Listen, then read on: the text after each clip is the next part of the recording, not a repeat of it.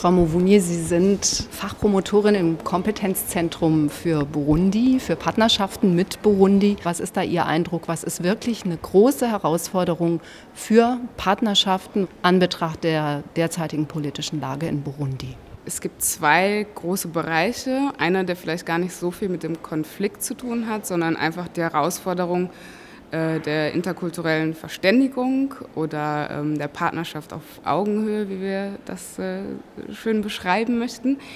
Wir achten bei der äh, SEZ sehr darauf, dass ähm, die Projekte, die wir fördern, auch wirklich in Zusammenarbeit mit Partnern hier und vor Ort geplant werden und umgesetzt werden.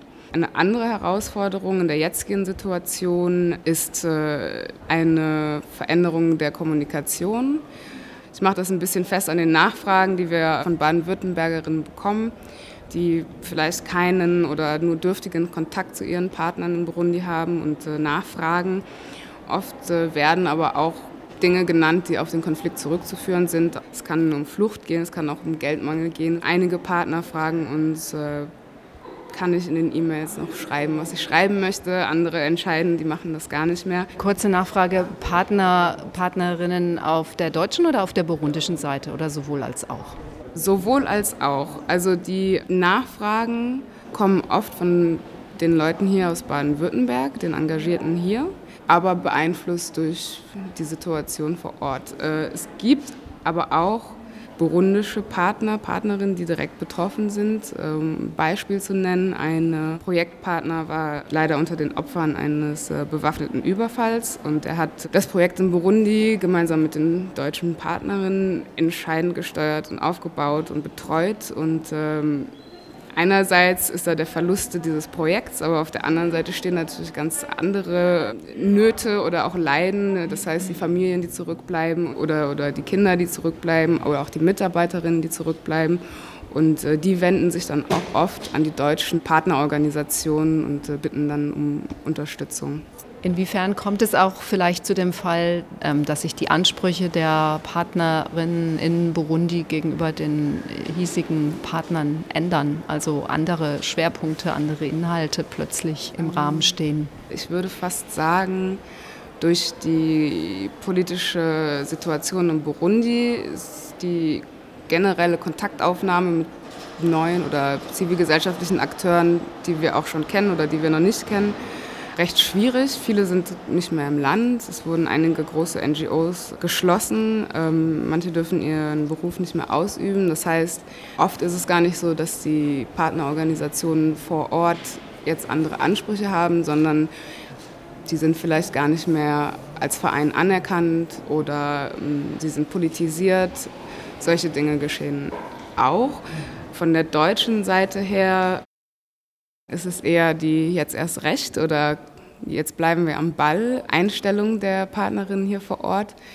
Es äh, gab auch in Burundi ja schon einen Bürgerkrieg und währenddessen waren die politischen Kontakte auch sehr reduziert, jedoch die zivilgesellschaftlichen waren umso dynamischer ich habe da sehr viel Vertrauen auch in die Menschen, die schon seit langem engagiert sind, dass sie mit dieser Situation umgehen können und auch eine gewisse Sensibilität haben, einzuschätzen, was brauchen die Menschen, mit denen ich normalerweise in Projekten zusammenarbeite, jetzt vor Ort. Vielleicht ist das einfach nur, dass man zuhört und äh, nachfragt. Ja.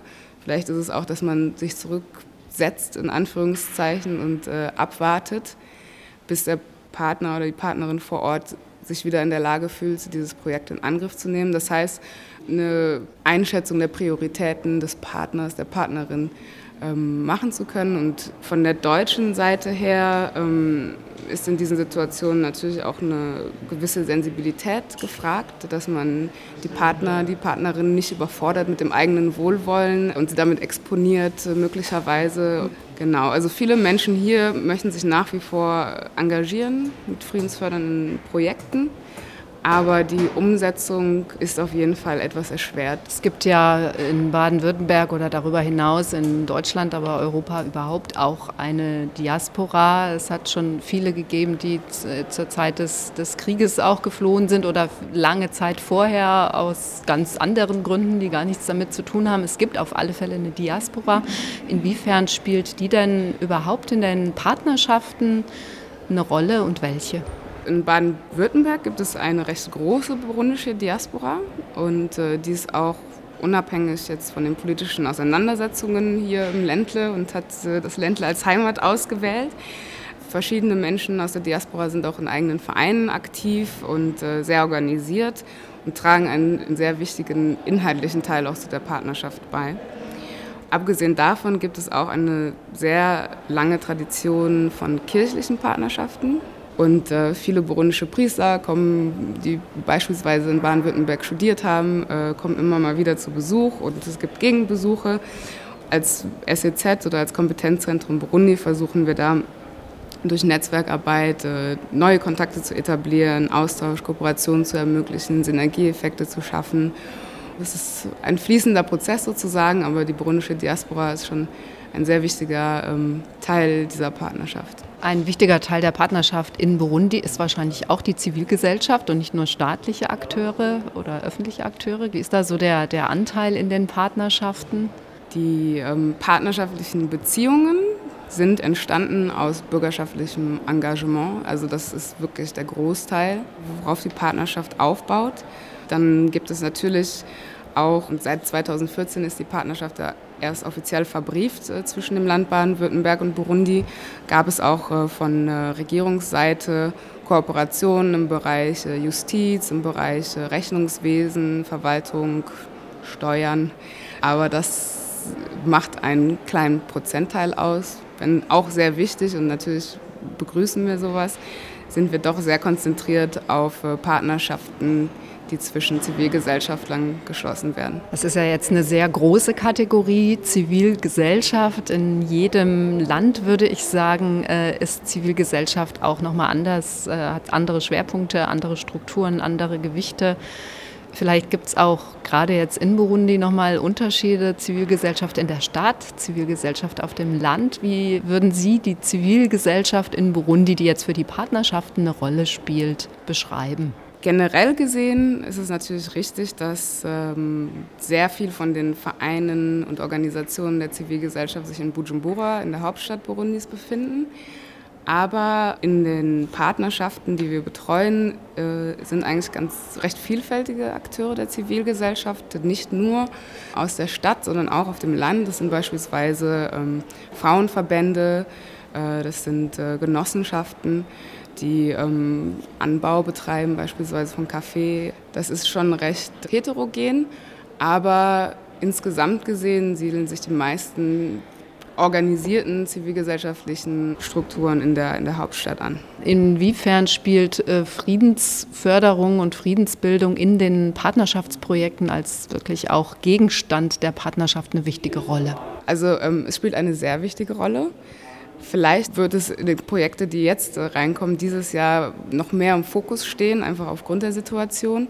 Insgesamt ist das ein Anliegen auch der Stiftung, wirklich Projekte zu fördern, die das äh, auf dem Schirm haben, möchte ich sagen. Ob das jetzt unbedingt friedensfördernd ist, das kann auch etwas sein, was vielleicht äh, Gender Empowerment heißen würde, ja, aber was dann indirekt auch äh, in die Friedensförderung einzugliedern wäre. Gibt es denn Partnerschaften, die sich explizit auch mit Frage von Menschenrechten, mit Frage von Aufarbeitung von Vergangenheit, äh, mit Frage von Pressefreiheit beschäftigen im Rahmen ihrer Partnerschaften, das sozusagen als Gegenstand der Partnerschaft haben? Ja, wir haben eigentlich von allem etwas. Ich würde sagen, der Großteil der Partnerschaften hat äh, eine entwicklungspolitische Intention, viel im Bereich Bildung, viel im Bereich Gesundheit ähm, aber auch äh, Projekte, die beispielsweise Sport oder Kunst, äh, Kultur als äh, in friedensfördernde Programme einbauen. Dass da jetzt ein besonderer Fokus auf Menschenrechten liegt, würde ich nicht sagen. Ähm, das schwingt immer mit, also das ist sozusagen eine Grundvoraussetzung aber nicht äh, ein gesetzter Schwerpunkt in der partnerschaftlichen Zusammenarbeit. Politische Lobbyarbeit in Europa, ist das ein Thema für die Partnerinnen hier in Deutschland? Da würde ich vielleicht eher sagen, dass die burundische Diaspora da mehr Kontakte auch einfach hat. Eine Sache, die auch sehr sichtbar geworden ist jetzt durch den Konflikt und ähm, auch für die Partnerschaft für uns sehr wichtig ist, dass ähm, die Diaspora und die engagierten Baden-Württembergerinnen nochmal enger zusammenrücken und man äh, nicht nur die Back and Forth, würde ich sagen, von Burundi nach Baden-Württemberg hat, sondern auch schaut, wie beeinflusst dieser Konflikt vielleicht auch indirekterweise Burunder vor Ort, Frauen und Männer aus Burundi, die hier sind oder Studierende, wo man ja vielleicht im ersten Moment intuitiv denkt, ah gut, die sind hier, ja, ähm, dass man da auch offen ist und versucht nachzuvollziehen, was bedeutet das wirklich für das Leben eines jungen Menschen, der geplant hat, ein Semester hier hinzukommen und dann merkt, vielleicht kann ich gar nicht mehr zurück oder vielleicht will ich nicht mehr zurück und dass vielleicht dann der Austausch noch vertieft werden kann, um auch den Konflikt in seiner Komplexität ein bisschen mehr nachvollziehen zu können. Ja, das wäre es von meiner Seite